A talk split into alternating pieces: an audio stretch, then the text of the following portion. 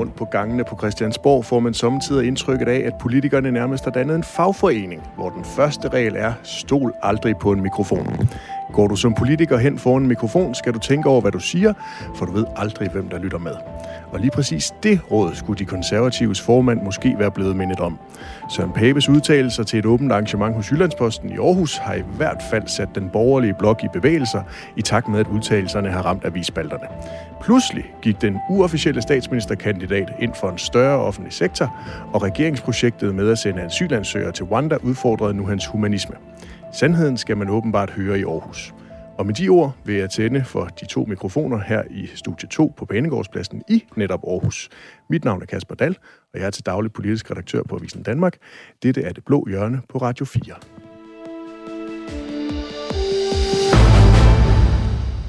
Velkommen til dig, Alex Vandopslag. Mange tak. Liberalist for en uh, hver pris og leder af partiet Liberal Alliance. Og til dig, Inger Støjberg, bannerfører for et uh, partiløst vælgerhav af ukendt størrelse. ja, ukendt størrelse, ja. Det er rigtigt. I, uh, I har sagt ja til at være mine to faste debattører, og jeg må sige, at jeg har uh, glædet mig utrolig meget til, at vi nu er uh, samlet her i Aarhus igen. Uh, Alex Vandopslag, uh, har du fået mere lyst til at pege på Søren Pape som statsminister her i løbet af de sidste uh, to ugers tid? Nej. Hvorfor ikke? Nå, men jeg synes da ikke, han har gjort noget, der skulle gøre, at jeg fik mere lyst til det. Har du lyst? Jamen, altså, jeg har ikke lyst til at pege på en, der ikke stiller sig frem som statsministerkandidat, så det må han jo lige gøre i første omgang. Altså, det er jo... Øh, jamen, han, han må jo gøre sig lækker, han har sagt. Altså, øh, det, jeg tror, han kunne blive en udmærket statsminister med Liberale Alliances hjælp, men hvis man vil være statsminister, så er det jo ikke noget, man skal gå og putte med. Så jeg synes jo, så at sige, han skal springe ud af skabet. Inger Støjberg, hvem peger du egentlig på som øh, statsminister, når du nu øh, genopstiller ved det kommende folketingsvalg? ja, altså det forudsætter så, at jeg genopstiller, ikke? Jo, jo. Men øh, man ved aldrig. men, øh, men altså, jeg har det lidt sådan med Søren Papes øh, udtalelser. Det var sådan lidt ligesom, at han lige stak tåen ned i poolen, lige for lige at se, hvor varmt er det vand. Men har han diskvalificeret sig så til at få øh, din støtte på et eller andet tidspunkt, hvad enten du måtte være på tinge eller ej? Jamen altså, nu må vi se. Altså, det er jo slet ikke sikkert, at jeg stiller op. Altså, det, jeg ved det jo ikke. Nej, nej. Det, ingen ved det. Alex, hørte jeg, at du Men flere spørger. flere, vi, vi er flere flere, der spørger i klubben. Alex, hørte jeg dig melde dig på banen som øh, statsministerkandidat her i Det Blå Hjørne? Jamen, altså, nu er vi jo på 4% i flere målinger, så det kan jo gå stærkt. Nej, altså, det, det, det er ikke det, der er aktuelt for, for Liberal Alliance, hverken at være statsministerparti eller regeringsparti for den sags skyld. Altså, vores rolle bliver, når der er et blot flertal, det er at, blive, at hive Ellemann og Pape i ørerne, og, og hvem der ellers måtte være sidde i, i regeringskontoret. Og nu er jeg lige har fat i dig, den 25. maj, der har du jo sagt ja til at deltage i det samme arrangement som Søren Pape Poulsen hos Jyllandsposten, mm-hmm. hvor du også skal sidde nede på deres scene i, i Aarhus. Hvis du nu har brug for at komme af med et budskab om øget beskatning, eller højere bilafgifter, eller noget andet, så er din mikrofon åben nu. Ja, ja, men det, der, der er mange gode muligheder, men jeg, jeg, jeg er ikke så bekymret for, at jeg kommer til at sige noget meget socialdemokratisk på, på, hverken på scenen i Aarhus eller her i studiet i dag. Ellers så tager vi det op her, ikke? Det ja, ja. Så for kan jeg få et blåt mærke i hvert fald. Det håber jeg. Jeg lover også, at vi vender tilbage til de konservative, som øh, altså måske i alt ubemærkethed fik hamret det sidste søm i kisten på et af tiernes store borgerlige projekter. En offentlig sektor, som ikke vokser. Men først så skal det handle om statens ansvar. Man blev fysisk straffet, hvis man ikke fulgte reglerne. Altså, da han så var gennembanket, så kunne han ikke kravle over i hjørnet, fordi han havde ikke kontrol over sine muskler. TV2 Dokumentar har talt med en lang række tidligere elever, der fortæller enslydende beretninger om en voldelig kultur på skolen, som ledelsen kender til. Hvad er det længste periode, du har gået uden at have fået tæsk? Jeg tror, det er en uge, halvanden uges tid. Sådan starter en 42 minutter lang dokumentarfilm om kostskolen Herlufsholm, som TV2 står bag. Hold bag dokumentarfilmen har talt med 50 tidligere elever fra skolen, der fortæller den ene gruopvækkende historie efter den anden om vold, krænkelser og grov mobning. Den private kostskole, der aktuelt tæller prins Christian blandt sine elever, har allerede lovet bod og bedring og skilt sig af med deres rektor. Men spørgsmålet er, om staten har et ansvar for at sikre, at den slags ikke finder sted på de private folkeskoler, gymnasier og kostskoler. Har I set uh, dokumentaren, Inger? Ja, jeg kom lidt sent ud af boksen, om man så må sige. Øh, det havde kørt nogle dage, og så først havde jeg egentlig tænkt sådan, nå, må det er noget, jeg skal se. Og så, øh, så tænkte jeg, det er nok alligevel noget, jeg skal se, og, og det skal jeg da godt nok love for. Jeg vil gerne have set den lidt før. Alex, har du set den? Jamen, det er faktisk næsten præcis samme forløb. Jeg så den ikke de første par dage, og jeg, jeg har sådan lidt en tendens til, når der er en masse palaver om et eller andet, så tænker jeg, så gider jeg ikke. Men jeg tænkte, det måtte jeg hellere se, og fortrød at ikke, jeg har set det. Og det var også lidt min kæreste, der lukkede mig til at se det. Øh, hun er jo stor tilhænger af kongehuset, og jeg blev ved med at sige, at jeg er sikker på, at det er prins Christian, der har mishandlet nogle børn. Men... Øh, og på den måde, så blev vi enige om, at vi må hellere skynde os at se det. Men ville I i virkeligheden gerne have set det lidt tidligere, så I kunne være med ude i Facebook-debatten og få nogle hurtige likes? Ikke nødvendigvis, nej. Øh, Ikke på grund af hurtige likes, men på grund af, at jeg gerne vil af med noget. det har jeg så chancen for nu. Det kommer du Det nemlig til, fordi vi skal diskutere det her. Jeg prøver lige at læse noget op for jer. Herlufsholms skole og gods forbereder på bedste vis eleverne til at leve i et samfund som det danske med frihed og folkestyre, samt udvikler og styrker elevernes demokratiske dannelse og deres kendskab til og respekt for fri- frihed og menneskerettigheder herunder ligestilling imellem kønnene. Hvor tror I, det her citat det stammer fra? Nogen bud? Deres hjemmeside. Ja. Sådan et øh, brev, man får som, øh, som, som forældre, når man skal sende sine børn derover. Eller, eller sådan en pjece, man har til at ligge over i klubben, når man er, er over i sin loge, måske. Sådan en værvepjece. Jeg vil Ja. en værvepjece. Ja, ingen af jer har øh, ramt rigtigt her, må jeg sige. Svaret det er, at det er fra den offentlige tilsynserklæring med grundskolen på Herlevsholm i skoleåret 2020 og 2021. Jo, Det lyder jo som en uh, reklamebrochure, Alex, som du var inde på for, for Herlevsholm, men altså, det stammer altså fra den her uh, tilsynserklæring. Det er altså myndighedernes vurdering af stedet efter at have besøgt skolen og overvejet undervisningen. Har staten et medansvar, når børn og unge de mistrives i en grad, som TV2 dokumenterer, når det er det her, de kan have af- af oplevelser, når staten kommer på besøg?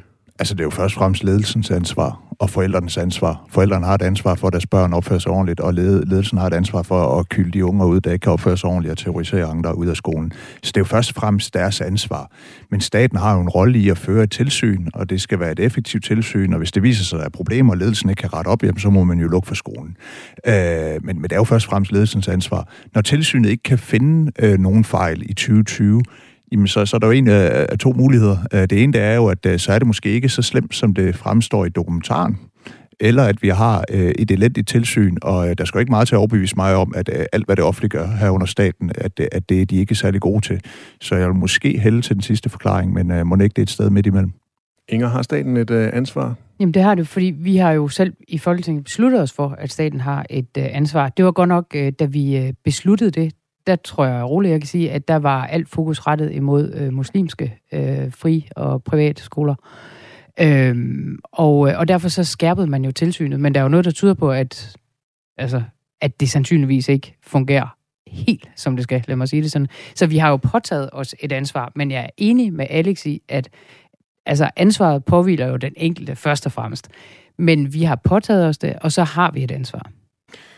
At mobning foregår på Herlesholm er ingen hemmelighed. Siden 2018 så har Undervisningsministeriet foretaget en årlig trivselsmåling blandt landets gymnasier. Og sidste år der svarede hver fjerde af de adspurgte på Herlesholm, at de meget tit, tit eller en gang imellem oplever, at ansatte eller elever, der presses til at gøre noget, de ikke har lyst til. Det er altså dobbelt så mange øh, på Herlesholm som øh, landsgennemsnittet. Og den information, den ligger helt offentligt tilgængelig. Alex, skal vi forhindre, at forældre frivilligt sender deres børn øh, til en skole, hvor de ved, at mobning det er særdeles udbredt? Nej, altså det må, det må være, være op til de, de, de, de enkelte forældre, men det er jo klart, at hvis der er noget, altså hvor vi snakker om uh, mishandling, eller hvad der minder om seksuelle overgreb, øh, stik fingre i numsen, og hvad der ellers er i den der dokumentar, altså det skal et tilsyn jo opfange, og hvis en ledelse ikke kan rette op for de ting, jamen så, så, så, så bliver man jo nødt til at lukke skolen. Men at, at forældre frivilligt ønsker at sende deres børn hen på Herlevsholm, og mit indtryk er jo også fra den samlede debat, det er, at langt, langt de fleste, både elever og forældre, er rigtig, rigtig, rigtig glade for at have gået på, på Herlevsholm. Men det skal de jo selvfølgelig have lov til. Den frihed skal vi ikke tage fra dem. Øh, jeg er jo i bund og grund bare glad for, at der også er nogle private alternativer, uanset hvor velfungerende de så er. Inger Støjberg, hvor meget mobning skal vi øh, som samfund acceptere, før staten griber ind? Jamen, vi skal ikke altså, tillade mobning. Selvfølgelig er der mobning rundt omkring. Altså, det, det har der jo alle dage været, og det tror jeg ikke, man kan komme helt til livs. Men det kan jo ikke være sådan, at, øh, at børn, der går på en, øh, en kostskole, som øh, Herluf Holm skal udsættes for at få fingre stukket op bag i, eller noget som helst. Altså, det er overgreb, og det er jo langt, langt, langt over, hvad man overhovedet kan, øh, kan forvente. Altså, og det, man kan da også godt sige, hvis det der har ligget inde på ministerens bord, og det må det jo så have i noget tid for en, for en regering, hvis statsminister kalder sig for, for børnenes statsminister. Altså, så ved jeg ikke, hvilke børn det er. Det er i hvert fald så ikke dem, der går på Herluf Holm.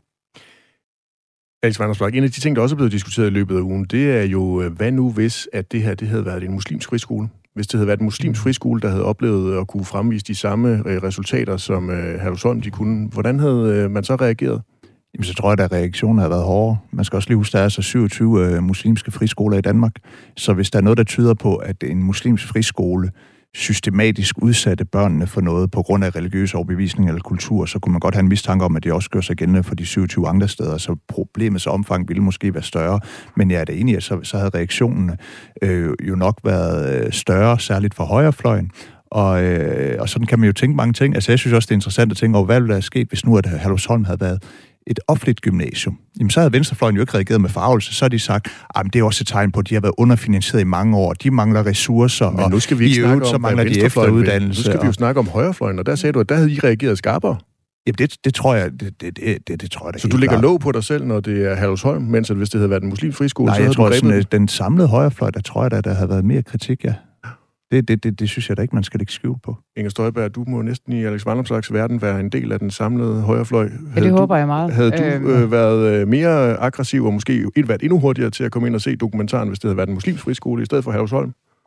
Altså helt ærligt, så tror jeg faktisk, jeg havde set dokumentaren noget før. Øh, det, det vil jeg gerne sige. Men det ændrer bare ikke på mit syn på det her. Jeg er imod alle parallelsamfund, om de så er brune, eller hvide, eller rige, eller fattige. Altså, styrken i Danmark, det er netop, at vi blander os. Og det her viser jo bare, at her er jo en anden, altså her er jo i virkeligheden et parallelsamfund og en subkultur, og det er måske også derfor, at tingene ikke øh, altid kommer frem, og at man derfor også kan, altså, på en eller anden måde øh, have held i gåsøjne med at skjule det for et øh, tilsyn, der jo så i øvrigt også må være for dårligt. Altså hvis jeg bare lige må sige det der, lidt omkring tilsynet, fordi jeg kan godt vi huske... Kommer, vi kommer okay. til tilsyn lidt senere. Jeg kunne faktisk godt tænke mig lige at, prøve at bruge lidt i det, du siger, fordi det, jeg hører dig sige, og så ret mig endelig, hvis jeg tager fejl, er det, at en muslimsk friskole i din verden er nøjagtigt det samme som Herlufholm? Et parallelsamfund er jo parallelsamfund, om det så er brune eller hvide, eller rige eller fattige. Det er sådan set lige meget. Styrken i Danmark, det er, når vi blander os, og det er jo sådan set det, vi har en tradition for. Det er derfor, vi har en folkeskole, og det er jo derfor, man, og det er jo blandt andet et af de steder, hvor man i høj grad kommer til at møde alle samfundslag, og det har vi bare rigtig godt af. Tror du på den, Alexander Nej, jeg tror da først og fremmest, at uh, havde det været en muslimsk friskole, så, så havde du skrevet uh, en masse Facebook-opdateringer om det, og raset imod, at det beviser igen uh, den uh, forfærdelige kultur, som, uh, som islam uh, bidrager til. Men jeg, ikke bare lige sige, jeg tror også bare, altså der, der er jo brug for, for, det er jo forfærdeligt, det der dokumentar, og det er et kulturelt og ledelsesmæssigt problem. Altså man har jo, der er jo sociale hierarkier på alle skoler og alle arbejdspladser. Her der sætter man det sociale hierarki i system.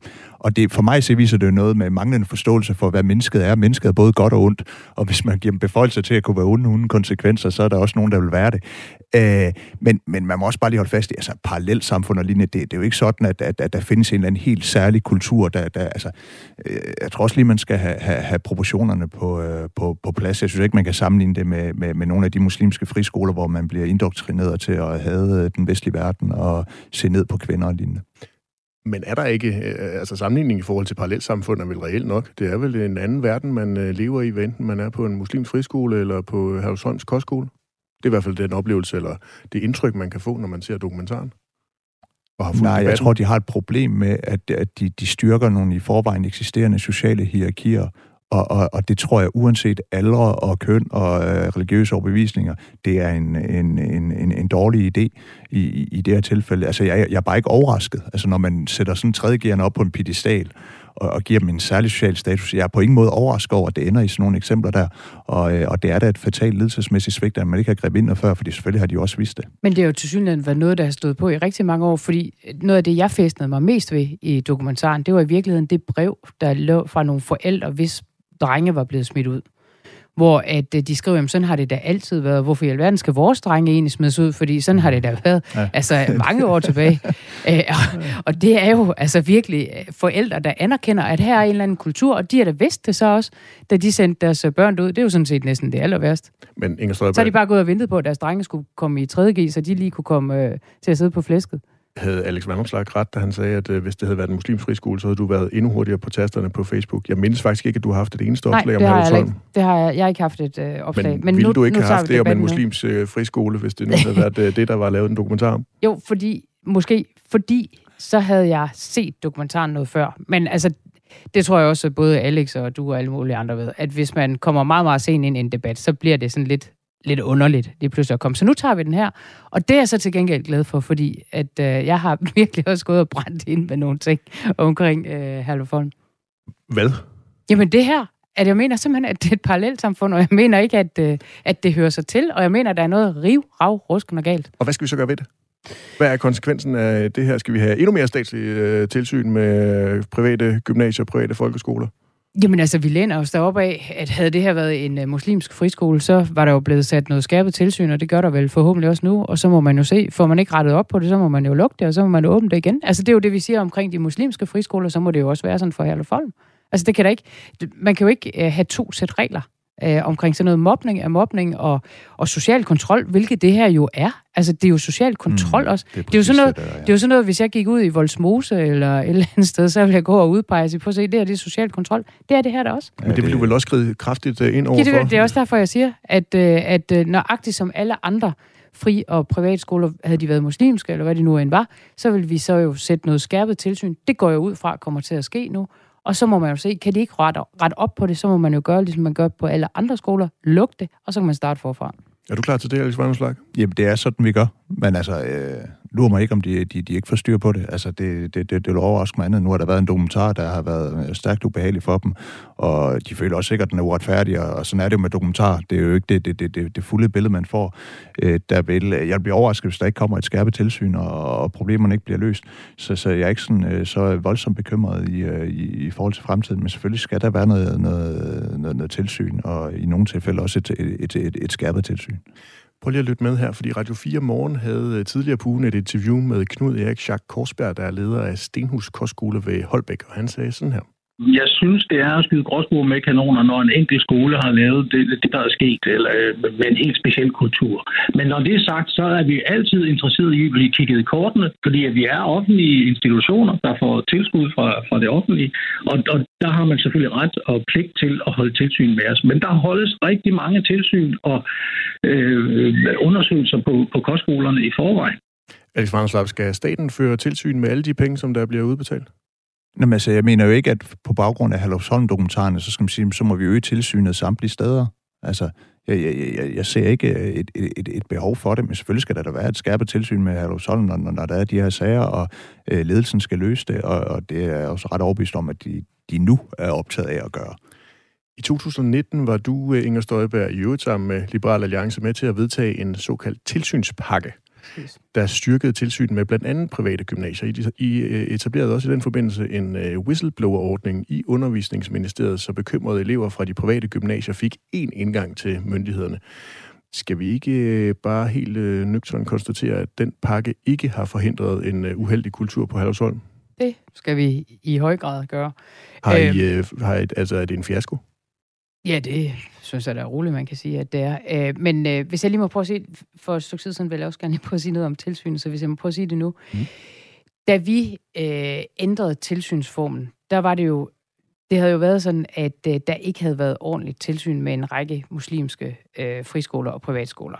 Blandt andet så havde man ikke kunnet sproget. Øh, og der var sådan nogle helt vilde eksempler på, at der havde ligget materiale ude i sådan et kopirum omkring... Øh, jihad og alt muligt andet. Sådan generelt oplysning om jihad. Og det var der så ikke lige, øh, lige nogen fra, fra tilsynet, der havde opdaget, øh, fordi øh, inden der var blevet sendt ud, hun så ikke lige kunne arabisk. Og det var jo lidt uheldigt. Men man skal jo også skulle kunne Holmsk, om man så må sige, når man så kommer derud. Så, så på en eller anden måde, når der er tilsyn, så skal det jo fungere. Og der er jo bare noget her, der måske, det kunne måske tyde på, at fokus, for at sige det som det er, har været større på de muslimske friskoler nu her i en periode, fordi at nu havde vi de der eksempler fra dengang, og så har man haft enormt stor fokus på, at de skal kunne tale arabisk øh, og, og andre øh, sprog, når man er ude på nogle af de her friskoler. Og så kan det godt være, at man måske har taget, det kunne jeg godt tro, lidt lettere på det, når det var Herlufsholm, fordi at der tænker man, det er alligevel øh, overklassens børn, der går der, der er nok styr på det, og det må man bare sige, det er der ikke, og derfor så er der jo nogle ting, der skal rettes op. Siger du dermed, at øh, de, muslimske tils- øh, de muslimske friskoler, de er nu så strømlignede og velkørende, fordi de har været underlagt øh, tilsyn, at nu kan vi målrette målklassens Kunne jeg børns bare skoler, sige det? som du sagde? Kunne jeg bare sige det? Jeg øh, nærer desværre ret stor mistillid til, at det ikke er sådan. Lad mig bare lige i al stilfærdighed runde den her debat af med at konstatere, at vilkårene for de 600 elever på den private kostskole i Næstved er noget, som alle bekymrer sig om på tværs af partierne, både i rød og blå blok. Knap så bekymret er flere partier dog for de asylansøgere, som øh, regeringen ihærdigt arbejder på at sende til et nyt modtagecenter i Rwanda. Så alligevel, lige om lidt, så får vi øh, endnu en borgerlig partileder med her i øh, Blåt Hjørne.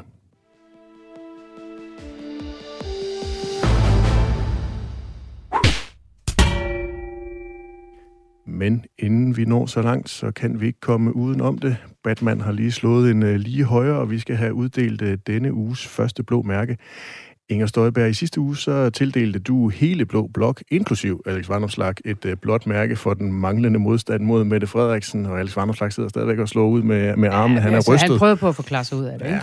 Ja, jeg tror, Inger, øh, Inger følger bare ikke nok med i politik. Nej. Altså, det må jeg bare konstatere. Jeg følger det, ikke Ja, det må, må jeg ikke lige sige... Inger burde jo have masser af tid til det. I, nej, det, det er noget, du tror. Nej, men, men hun nu skal du høre, ved det er bare... Nu skal jeg lige fortælle noget, Alex. Øh, det kommer meget bag på mig. Men efter jeg er blevet lukket ud af reservatet derinde i, i Folketinget, det der med, at folk simpelthen ikke stemmer sammen nede ved Radio-TV-forhandleren for at se, Ja, hvad for der at se foregår. Folketingets, til- øh, spørgetime. spørgetime. Nej.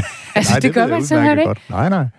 Nej, nej. Det er en debat, vi nok skal gennem til et, øh, et andet tidspunkt. Mm. Men øhm, Støjberg, vi skal lige høre, hvem skal have den her uges øh, blåt mærke for dig? Jeg snæver det ind. Nu er det Godt. ikke hele blå blok. Nu er det Søren Pape.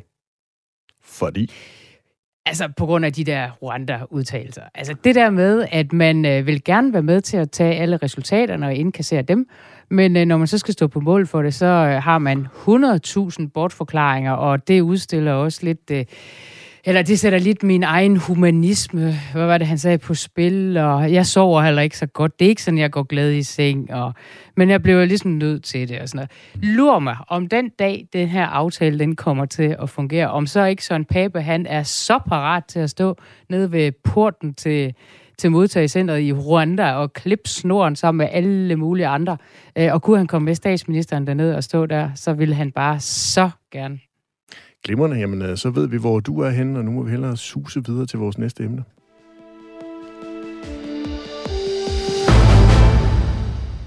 Du lytter i øjeblikket til Det Blå Hjørne. Mit navn er Kasper Daller, jeg er til daglig politisk redaktør på Avisen Danmark. Med mig i studiet har jeg mit faste panel, Alex Vandopslag og Inger Støjberg.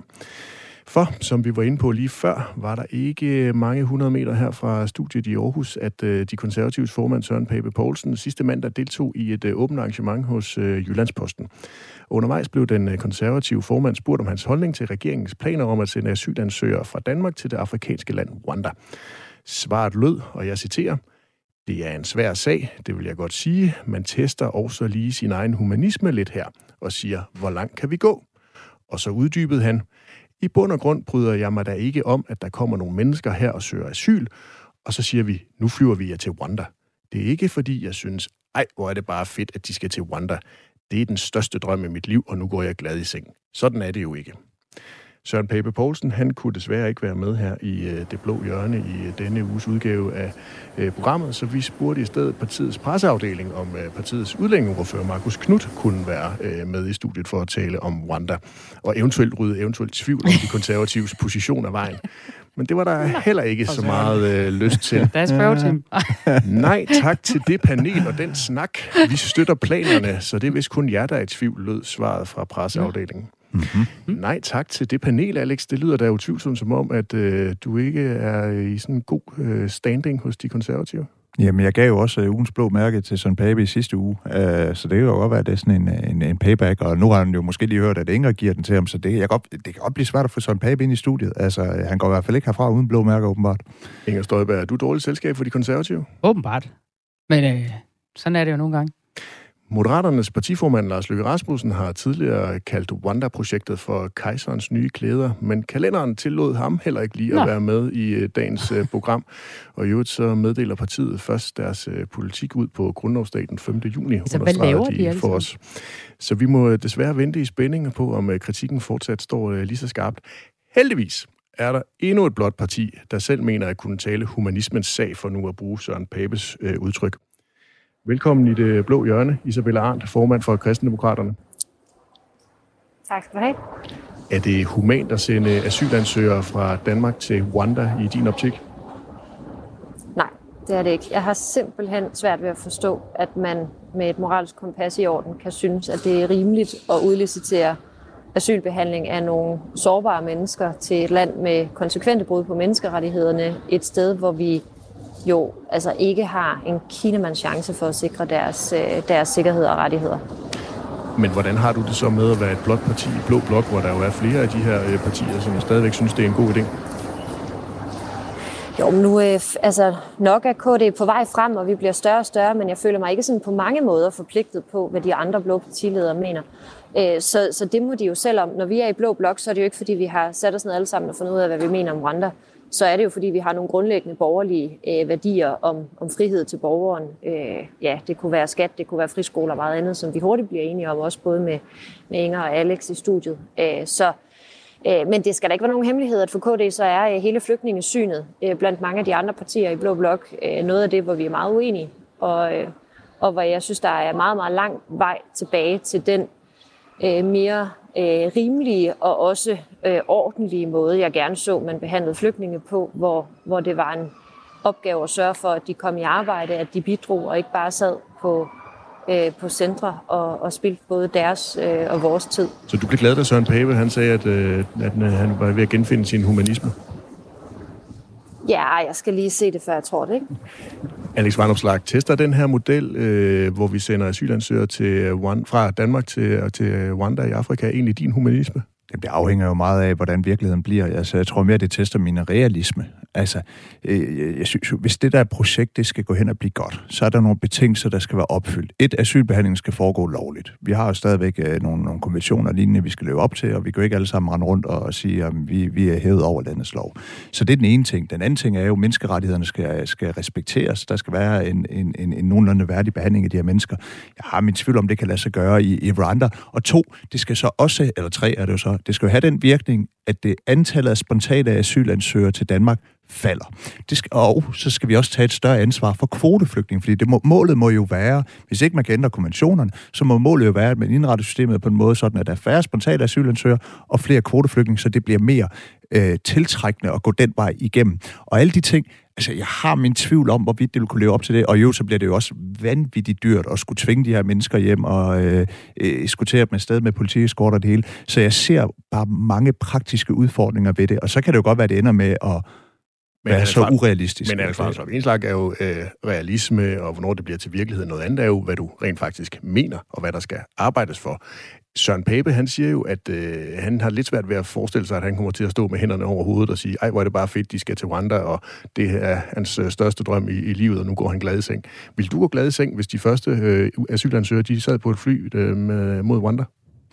Men det kommer jo an på, hvordan forholdene er dernede. Altså, hvis asylbehandling foregår lovligt, og menneskerettighederne respekteres, og det har den effekt, at øh, det spontane, antallet af spontane asylansøgere til Europa, det falder, mens vi kan tage flere kvoteflygtninge, altså vi begynder at ændre hele systemet, så er det en god idé. Jeg tror bare ikke, det kommer til at ske, og jeg tror også, vi ender med at droppe projektet. Altså, regeringen har jo selv sagt, det er noget lort, øh, undskyld udtryk, det er lidt besværligt, at Storbritannien er ved at lave det samme, fordi der kommer nok en masse historier om, hvor ringe de her flygtninge bliver behandlet, og så kan vi ikke selv gøre det. Men vil, altså, du, vil du med ro i maven i dag kunne gå i seng og øh, tænke, at nu øh, kan vi godt sende øh, asylansøgere øh, til Rwanda? Jeg har på papiret ingen problemer med det, men om så ser, hvordan det bliver udfordret i virkeligheden, så tror jeg, det bliver et problem. Inger Støjberg?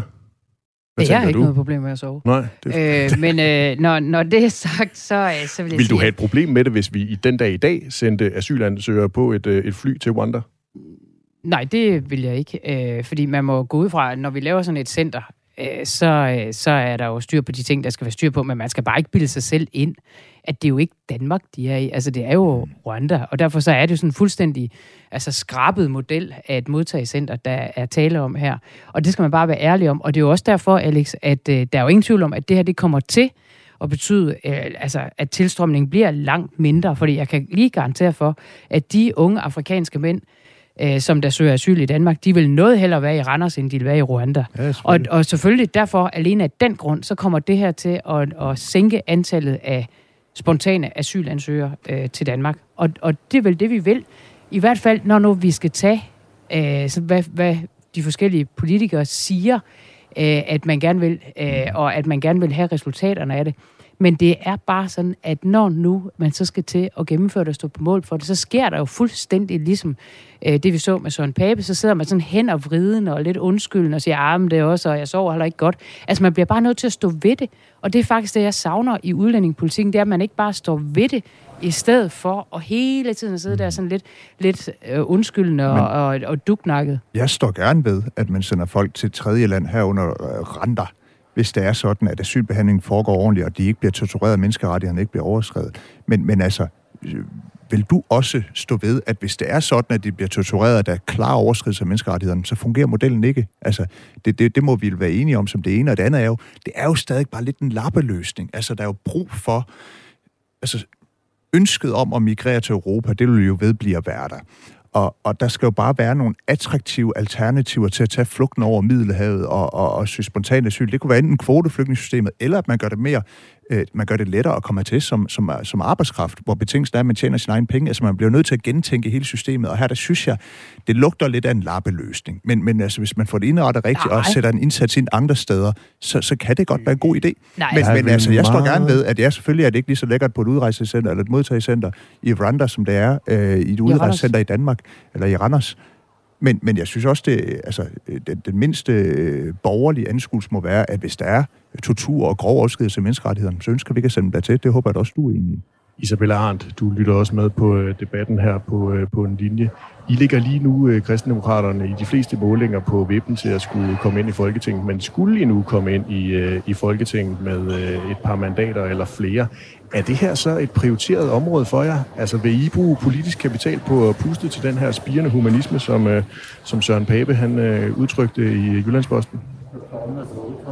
Ja, det vil vi helt afgjort. Altså hele måden, vi behandler flygtninge på, er, er, øh, er meget afgørende for, for måden, vi ser på politik. Altså jeg synes, det er øh, uværdigt, måden vi har lavet vores system. Ikke kun tankerne om Rwanda, men, men også det her med, at vi har udrejsecentre i Danmark, som skal være skrabet og utålige og skal være øh, et spørgsmål om at chikanere folk i, i permanent midlertidighed og, og rodløshed. Så, så både debatten om Rwanda kommer vi til at tage, øh, sidder vi med mandater, men, men også hele det her syn på, hvordan vi behandler mennesker.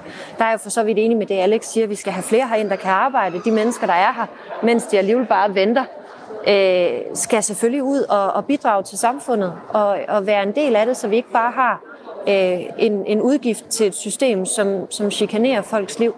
Øh, så det er øh, ret afgørende for KD, at vi får et borgerligt parti på Christiansborg, som, øh, som har et helt, helt andet syn på, hvordan man behandler flygtninge, end det, som er repræsenteret yderst til højre. Og det er da kun glædeligt for mig, hvis Søren Pape han er ved at lægge lidt afstand til Knut og genfinder øh, lidt borgerlig humanisme. Det ville da klæde konservative gevaldigt. Jeg står i en kort kommentar. Ja, først og fremmest er det jo klæde de konservative at stille op her. Øh, måske endda den begge to, så kan vi se nuancerne. Men, men Isabella, må jeg ikke prøve at spørge, hvor er forholdet til danskerne hen i alt det her? Altså, du, du synes, jeg har meget stor fokus, og det er jo det er jo sikkert både velment, og det er jo dejligt og alt muligt andet, og, og meget humanistisk, men hvor i alverden er din humanisme over for danskerne? Det er, jo, det er jo os, der skal betale gildet, og det er jo os, der kommer til at, at, at trækkes med alle de her mennesker. Isabella? Jamen, jeg synes da absolut, min humanisme er til stede øh, over for danskerne også. Det er jo heldigvis ikke et enten eller, at man kan være næstekærlig enten det ene eller det andet sted. Så begrænset er næstekærligheden ikke. Øh, når vi har at gøre med nogle af de mennesker, der er på vores udrejsecentre i dag, så er øh, der en gruppe, der er kriminelle. Dem skal vi selvfølgelig øh, beskytte danskerne fra. Men der er også helt almindelige børnefamilier, der sidder på de her centre og har gjort det i årvis, som burde være i skole, som burde være på arbejde, øh, som ikke bare skal sidde der på offentlig forsørgelse øh, i, i årvis og vente på en usikker fremtid. Jeg har meget, meget svært ved at se, hvordan det skulle skade danskerne, at de her mennesker de kommer ud og tjener deres egne penge, eller at de her børn de får lært dansk. Øh, fordi vi aner ikke, hvornår de kan komme hjem, hvis de overhovedet kan komme hjem. Øh, og på den tid kan de nå at få en fremtid her.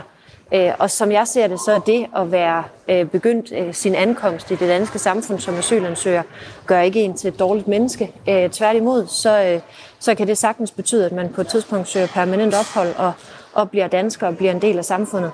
Øh, så, så det er ikke det er simpelthen ikke et enten eller på næste kærligheden, at man har en gruppe, man kan holde af i gang. Og, og det er heller ikke øh, til skade for danskerne, at der kommer nogle udlændinge ud på det danske arbejdsmarked. Jeg fornemmer, der er meget mere at bruge i øh, her, så det bliver næppe sidste gang, vi kommer til at diskutere et uh, modtagecenter i, uh, i Rwanda. Isabella Arndt, lige et sidste spørgsmål, inden vi siger tusind tak til, til dig og suser videre i Blå Hjørne. Hvis vi nu skulle give et godt tip til vores borgerlige lyttere, hvilke meningsmålinger kigger du så egentlig selv mest på? Altså, hvilke meningsmålingsinstitutter stoler du mest på, når du skal have et fingerpege om, hvor tæt kristendemokraterne er på at nå op til spærregrænsen? Jamen, at det bliver sådan en kliché, det gør jeg på valgresultaterne. Altså, du godeste, vi ligger og vipper plus minus 2 procent. Vi havde øh, sidste weekend havde vi en på 0,9 og en på 2,4. Altså, jeg ville jo blive skør, hvis jeg skulle følge med i alle dem. Så, så jeg har rimelig tillid til, at, øh, at vi er gode til valgkampen, når først vi får en, en platform. Og, og det er mit indtryk, når jeg kommer rundt, at det går frem. Der er mange kandidater med blod på tanden. Så, så jeg, jeg læner mig faktisk mest op af sådan mine interne KPI'er, eller hvad vi skal kalde dem, og, og lidt mindre i de der ugentlige øh, opdateringer, fordi de svinger for meget. Isabel Arndt, formand for Kristendemokraterne. Tusind tak for at være med i Det Blå Hjørne. Selv tak.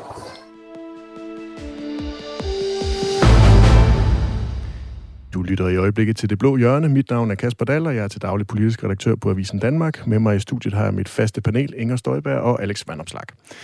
Nu skal vi til vores øh, faste emne også her i Det Blå Hjørne, nemlig det blå bagmeter. Alex Slag, leder af Liberal Alliance. Du fremhævede det selv i sidste uge. Det altafgørende for øh, jer, eller for dig i sidste uge, det var at undgå stemmespil i øh, Blå Blok, hvis I skal gøre jer forhåbninger om at vinde magten efter næste folketingsvalg. Får det der til at håbe, at Isabella Arndt og kristendemokraterne, de øh, klarer spærregrænsen? Ja, selvfølgelig.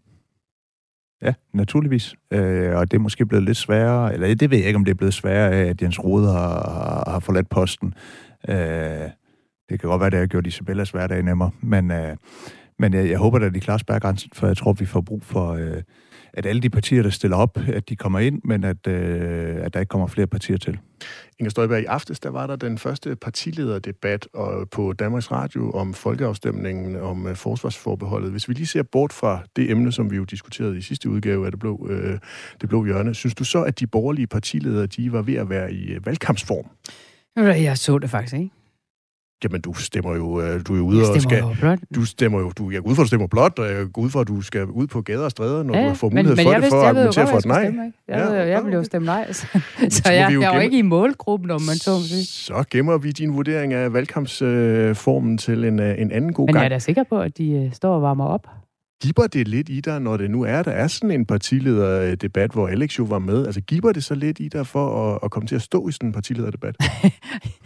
Skal vi prøve at se, hvor mange måder kan du egentlig spørge på i løbet af sådan en udsigt? Jeg er da oprigtigt interesseret i svar. Det... Har du lyst til at stå i sådan en partilederdebat? Øh, altså, lad mig sige det sådan. Jeg synes jo, alle debatter er spændende. Altså, altid. Også og nu, nu står jeg her sammen med sådan jamen nu står jeg her sammen med sådan en partileder. Det er jo meget sjældent, at jeg sådan bliver, bliver ophøjet til at kan stå med sådan en partileder, så det er jo stort for mig uge nu efter lige uge, huske, og sammen at partileder i dag omfatter jo også Sikander Siddiq og Veganerpartiet og alt muligt, så, så det, det er altså en titel, der er ved at blive kraftigt devalueret, det vil jeg bare lige sige. Vi lukker den her, øh, og så går vi videre, fordi hvis vælgerne de skal give øh, Blå Blok et øh, flertal ved næste folketingsvalg, så er der i hvert fald stor uenighed om, hvilken konkret politik det ender med at føre med sig. Det bliver nemlig i høj grad gjort, eller der bliver i hvert fald i høj grad gjort op med arven fra tiernes borgerlige projekt. 2012 lancerer Venstre nemlig en plan for nulvækst i den offentlige sektor. De konservative støtter allerede ideen, og Liberal Alliance er klar til at gå endnu længere. Det offentlige skal, med et lidt selvmodsigende ord, udsættes for en minusvækst på 1,5 procent. Blå Blok markerer sig dermed som en klar opposition. Men nulvæksten viser sig hurtigt at være et bakkedrag, de borgerlige partier ikke vil lide mange tab på at forsvare. Ikke mindst fordi Dansk Folkeparti ønsker sig en større offentlig sektor, og så giver man sig. I 2016 fik VLAG-regeringen indskrevet en vækst på 0,3 procent om året i deres regeringsgrundlag, og i 2018 lagde Venstre som det første af de tre partier forslaget om nulvækst tilbage i skuffen for at sikre tryghed, lød det. Men lige indtil den 2. maj i år holdt de to tilbageværende musketerer og konservative og Liberal Alliance løftet om nulvækst i hævd. Nu står Liberal Alliance tilbage, til sydlandene parater til at dø ved sværet. Alex Vandopslag, hvornår indser I i Liberal Alliance, at nulvækst i det offentlige ikke længere er god borgerlig politik? Jamen, det, det kommer vi ikke til at indse, for det er ikke tilfældet. Altså, i et land, hvor vi har verdens største offentlige sektor, og hvor der bliver spildt så mange ressourcer på byråkrati, på ineffektiv ledelse, på at hyre journalister og akademikere jeg rask væk i, i både kommuner og regioner, der skal man selvfølgelig sende den offentlige sektor på slankekur. Der kan godt være enkelte områder, forsvar eksempelvis, der trænger nogle flere penge, men man må kunne finde øh, pengene inden for den offentlige sektor, og det er ganske enkelt. Øh, den offentlige sektor lider af to ting. Den lider af overvægt, derfor skal man slanke kurser, lider den af mangel på innovation, mangel på konkurrence, mangel på frihed. Og på den sidste dagsorden fornemmer jeg faktisk, at der er en ret stor enighed i blå lejr om, at der er brug for øh, flere iværksættere inden for velfærden, bedre mulighed for at tilvælge et privat plejehjem, når man bliver mishandlet på det offentlige osv. Og det tror jeg faktisk bliver det store borgerlige projekt, øh, hvis og når vi får magten. Men, men, men det er klart, der er jo sådan en, en, en enorm vælgerangst hos de store folkepartier, hvor man jo gerne vil... Øh, øh, indtage statsministerkontoren, og så taler man bare vælgerne efter munden og siger, ja, det er rigtigt, vi dyre velfærd lige med bedre velfærd. Vi går heller ikke ind for nulvækst eller minusvækst. Og det, det, det synes jeg er ærgerligt. Øh, man kan bare se, sidst vi havde en rød regering, det er faktisk de eneste år, de sidste 20 år, vi har haft minusvækst, det var under Helle Thorning-regering. Og, og det er jo ikke sådan, at man tænker, åh nej, vores velfærdssamfund blev slagtet under den socialdemokratiske regering. Men ikke desto mindre, så viser alle fremskrivninger jo, at Danmark får flere og flere ældre. Alene fra 2011 til 2020, der steg antallet af danskere over 65 år med 25 procent. Og det betyder jo helt naturligt, at udgifterne til sundhedsvæsenet og ældreplejen vil komme til at stige, mm-hmm. alene bare for at holde det nuværende øh, velfærdsniveau. Kan du under nogen som helst omstændigheder acceptere, at Knud, Hanne, nogle af de andre øh, ældre får en dårligere service, for du, fordi du, Alex Vandopslag, gerne vil, øh, ikke vil have, at den, den offentlige sektor skal vokse? Men øh, hvis vi lige skal se ud på en Liberal Alliances politik, så siger vi, at vi afsætter faktisk øh, 41 milliarder, tror jeg det er, til det demografiske træk. Så vi siger, at pengene følger med til det stigende antal ældre, men derudover er der nulvækst i den offentlige sektor, og den skal samlet set effektiviseres for 10 procent. Så de tre ting samlet gør, at der er, jeg tror, det er 60 milliarder eller sådan noget til at lette skatten. Så, så det er det, der vores politik siger, nulvækst derudover, udover det stigende antal ældre, og så øh, at, at man effektiviserer med det mål, at det skal nå op på, på, på 10 procent bredt set i den offentlige sektor, så man driver tingene mere effektivt. Og i alle andre steder i samfundet, i den offentlige sektor, der bliver man jo glad, når man hører, yes, vi kan gøre tingene anderledes og mere effektivt. Den offentlige sektor, der, der, der, der er man jo defatistisk fra start. Men må ikke bare lige tilføje en lille ting. Jeg kan godt se, at du, du antyder, at jeg skal gøre færdig. Du er inde på noget spændende, det her med at sige, bare for at få den samme velfærd i dag, skal man bruge flere penge. Og det er det, der er den store udfordring i velfærdsstaten, fordi den bliver dyrere og dyrere, uden at kvaliteten bliver løftet, og vores forventninger til velfærden, det vil jo kun stige og stige. Altså hverken Inger eller jeg vil finde os i et ugenligt bad, eller bare kunne pakke mad, når vi kommer på plejehjem. Så der kommer en revolution, hvor der bliver mere privat velfærd, der bliver mere, vi betaler for selv, og der skal vi da åbne op for de muligheder, så, så vi kan få øh, mere innovation i men, velfærdssamfundet. Men inden revolutionen kommer, kunne jeg godt tænke mig at prøve at høre om den her nulvækst. Er det i virkeligheden ikke øh, for Liberal Alliance, hvad aborten er for kristendemokraterne, nemlig noget, der er jeres politik, men som I helst ikke taler for meget om? Nej, altså jeg taler som regel om minusvækst, og ikke, øh, ikke nulvækst. Præcis. Nej, altså det, øh, jeg, jeg taler højt og stolt om det, øh, så ofte jeg overhovedet kan. Øh, så, så, så når, når alle de andre øh, borgerlige partier, de, øh, de giver op på deres egen politik, allerede inden de er ude at komme til magten, det er jo det, der er lidt mageløst ved Søren Papes udtalelse. Det er jo sådan, altså allerede inden vi har et flertal, begynder han at give op. Det er ikke en forhandling, det er inden vi har et flertal. Men så må Liberal Alliance jo stå fast på, at vi mener, at det er det rigtige, og så må vi se, hvad vi kan komme igennem med politisk. Det er klart, hvis, hvis, hvis det kun er Liberal Alliances tre efter et valg, 10 mandater, der ønsker, øh, at den offentlige sektor bliver sendt på slankekur, så kan det jo godt være svært at komme igennem. Ja. Statsministeren var jo ude i sin nytårstaler og sige, at hun var klar til at lave afbiokratisering. Hun sagde også, at det havde de seneste seks øh, statsministre helt tilbage til Poul Slytter forsøgt at gøre, men ingen af dem var lykkedes endnu. Er det ikke bare et fatamorgana, det her med, at man gerne vil gøre den offentlige sektor mindre? Nej, altså, det, det er jo to forskellige ting at gøre den mindre afbyråkratiseret. Altså, oh, jo.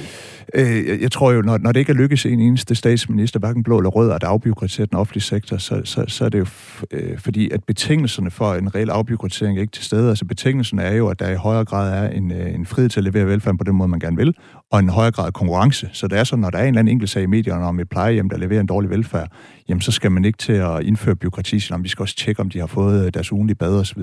Øh, hvis der var en reel konkurrence, så ville folk jo stemme med fødderne, og det vil overflødiggøre byråkratiet.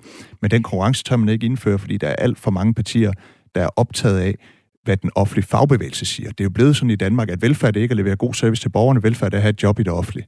Og, og, og det synes jeg er begrædeligt.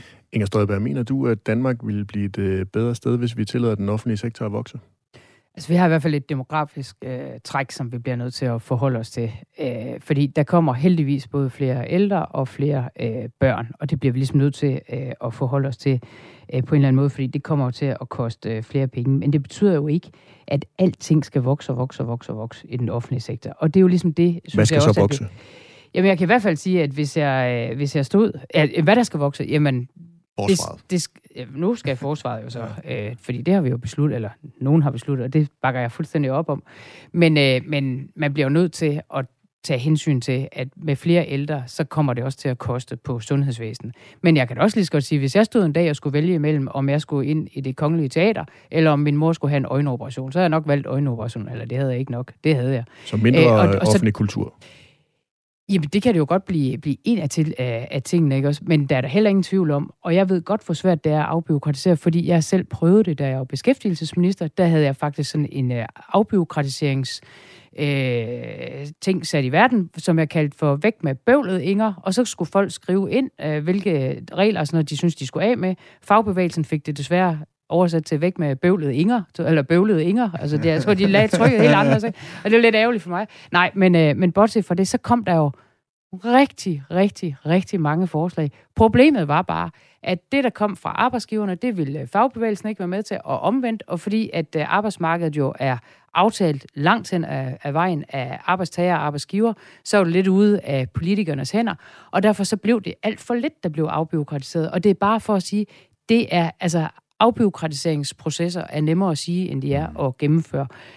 Men det ændrer ikke på, at man bliver nødt til det. Og det ændrer nok heller ikke på, at på et tidspunkt, så bliver vi jo nødt til også at skal ind i en lidt ubehagelig diskussion om, hvad er det så, der skal være mindre af? Og der er det bare, at jeg helt ærligt siger, at hvis min mor stod over for en øjenoperation, øh, eller om jeg skulle i det kongelige teater, så havde jeg valgt øjenoperationen. Og den slags kommer vi til at tage, tage stilling til.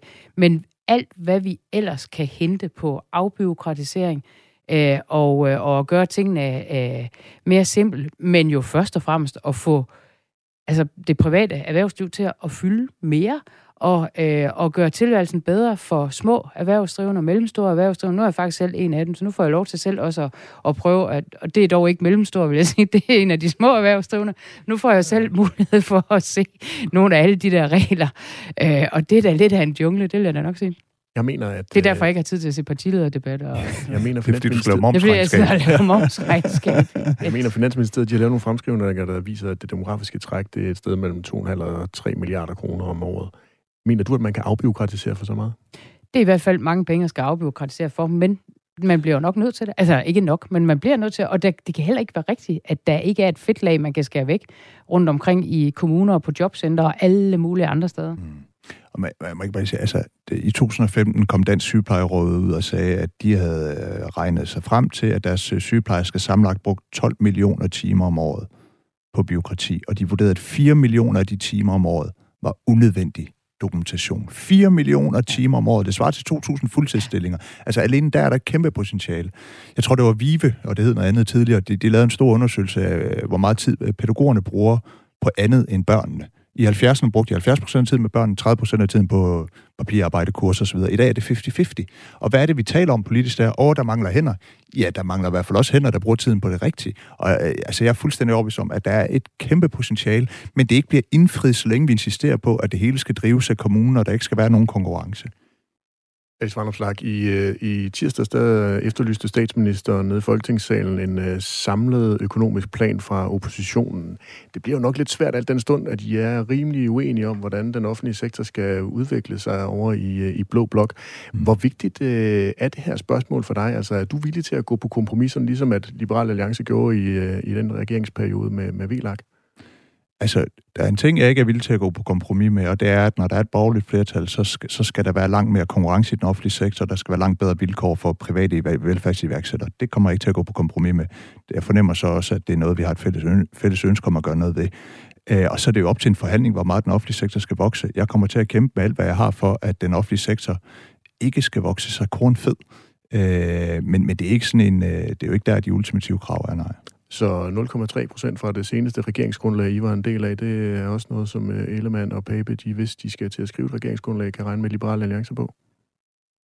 Ja, så skal der være nogle indrømmelser nogle andre steder, jo. Sådan er det jo ofte i politik. Inger, vil du have en sidste bemærkning her? Jamen, jeg vil bare lige sige, at der er jo faktisk mange ting her, vi er ret enige øh, om. Øh, og jeg er faktisk fuldstændig enig med dig, Alex, i, at man øh, burde prøve at få bremset det der med, at hver eneste gang, der er en eller anden sag, der mm. dukker op ude på et plejehjem eller sådan noget, så står man nede på Folketingets talerstol og siger, at nu skal der også øh, laves et eller andet. Så man burde faktisk lave et nationalt kompromis. Nu er det jo så moderne i øjeblikket at lave nationale kompromiser, men om, at, øh, at man også skal øh, altså slippe slippe det offentlige, den offentlige sektor løs, mm. og det gjorde man jo lidt under corona, og det virkede jo faktisk mm, ja. derude på sygehusene, og det glæder jeg mig bare til, at der er nogen, der begynder med at studere lidt nærmere, at folk er jo ikke dumme. Ja, de, de sendte mellem, mellemlederne hjem, og ja. Øh, så fungerede det bedre. De ja. skulle bare aldrig være kommet tilbage. Men det er ikke mange minutter siden, vi har stået i det her studie og diskuteret Hallovsholm. Og det er sjovt. Og det jeg var tænkte, jo en enkelt sag, og der var I klar til at sætte et skærpet tilsyn og alt muligt ind ja. på det. Men altså, helt ærligt, der er jo altså også... Altså, hvis børn får stukket fingre op i rumpetten, altså helt ærligt, der er grænsen. Nej, men det er en god pointe. Altså, det er jo sådan, det, det, det, det starter. Nu ved jeg ikke, altså, det er jo ikke sådan, at... Øh, jeg tror ikke, Inger sagde, at nu skulle samtlige kostskoler i Danmark udsættes for massiv byråkrati. Det er jo bare, at systemet er sådan, at der er tilsyn, og når der er problemer, ja. er der et skabet tilsyn. Altså, det er bare sådan, det er. Det er jo ikke en ændring.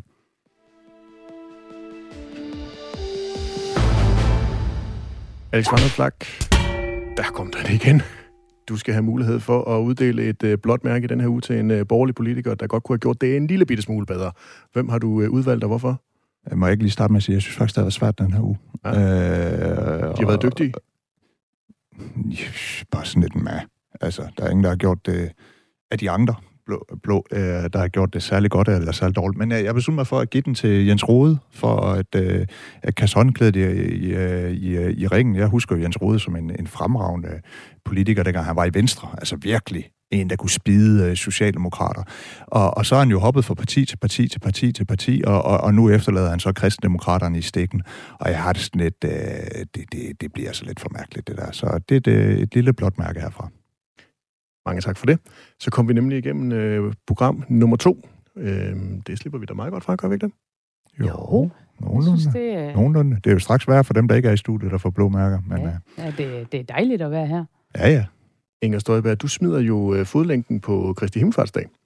Samme dag, der har du øh, inviteret medlemmerne af Inger.dk til takkefest i Hadsund. Er det også øh, på Kristi Himmelfartsdag, du øh, lancerer dit nye parti? Nej, det kan jeg helt sikkert sige, det ikke er. Selvom at, det var lidt dumt af mig egentlig at sige, fordi Alex, han, øh, han sagde, at han ville komme derop, hvis det var.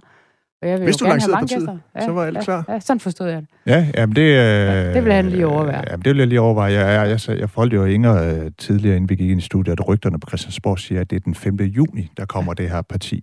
Øh, så det, det bliver jo spændende. Det må jo ja. være op over snart. Øh, er du medlem af Inger.dk? Nej. Nej. Men det er jo ikke kun Inger.dk, øh, der er inviteret med. I er alle sammen inviteret med. Og jeg ved, at Christian Thulsen Dahl, han har allerede meldt sin øh, ankomst. Ja, der er flere. Jeg er lige blevet nødt til lige at flytte det her, her til morgen. Så jeg er lige ved at finde af... en, en ny lokation til det her. Spændende, ja. spændende, spændende. Men der er kaffe på kanden og øl i hænderne. Alex okay. Du lokker. Og musik. Alex Vandersflag, du løb jo med en, øh, en del opmærksomhed til statsministerens spørgeteam her i tirsdag, da du øh, pointerede, at uligheden den var steget, og velstanden var faldet i Mette Frederiksens øh, regeringsperiode. Men kan Liberal Alliance egentlig ikke meget godt lide, at der er ulighed i øh, samfundet? Burde du ikke have hyldet statsministeren for øh, at have skabt den her udvikling? Jamen, den der ulighed, som Liberal Alliance skaber, det er den der ulighed, hvor, øh, hvor samfundet bliver rigere, og alle bliver rigere, men der er bare nogen, der bliver mere rige end andre. Den ulighed, som regering har skabt ifølge Finansministeriets egen tal, det er jo, at man har gjort samtlige indkomstgrupper i Danmark fattigere, og dem, man har gjort allermest fattigere, det er de fattigste i Danmark, på grund af de skatte- og afgiftsstigninger, man har. Og jeg synes jo bare, det er mageløst. Vi har skulle høre på i overvis, at vi borgerlige, vi var onde mennesker, vi skabte fattigdom og ulighed. Og så viser det sig, når de røde kommer til magten, ja, så gør de øh, alle fattigere, de øger uligheden, og de gør det endda ved at øh, stikke de svage. Det er jo øh, øh, mageløst, for at sige det mildt. Er du glad for, at der er ulighed? Øh, altså, at der den her ulighed. Nej, jeg er ikke glad for, at man indfører afgifter, der gør folk fattigere. Det, det synes jeg er en, en, en dårlig ting. Jeg synes, hvis, øh, hvis, hvis der skal være en øget ulighed i samfundet, så ser jeg jo gerne, at den kommer af folks egne valg. Øh, så har jeg ikke noget problem med, med ulighed, men en ulighed, der er skabt af rød afgiftspolitik. Man kunne kalde det fattigdomsafgifter. De kaldte jo vores ydelser for fattigdomsydelser, fordi de skabte, skabte såkaldt fattigdom. Altså, når det er politik og fattigdomsafgifter, der gør folk fattige, så er jeg stærk modstander af det. Inger Støjberg, Alex Vandersplak, tusind tak for i dag. Du har lyttet til Det Blå Hjørne, Radio 4's nye politiske debatprogram, der produceres i samarbejde med Avisen Danmark, hvor jeg er politisk redaktør. Mit navn er Kasper Dahl, og vi lyttes ved om en uge. Fik du ikke hørt øh, med fra starten, så kan du finde hele dagens øh, udgave i Radio 4's app. Du kan også følge os hos øh, Apples podcast player, og så lander vi helt automatisk på din telefon hver fredag. Rigtig god weekend.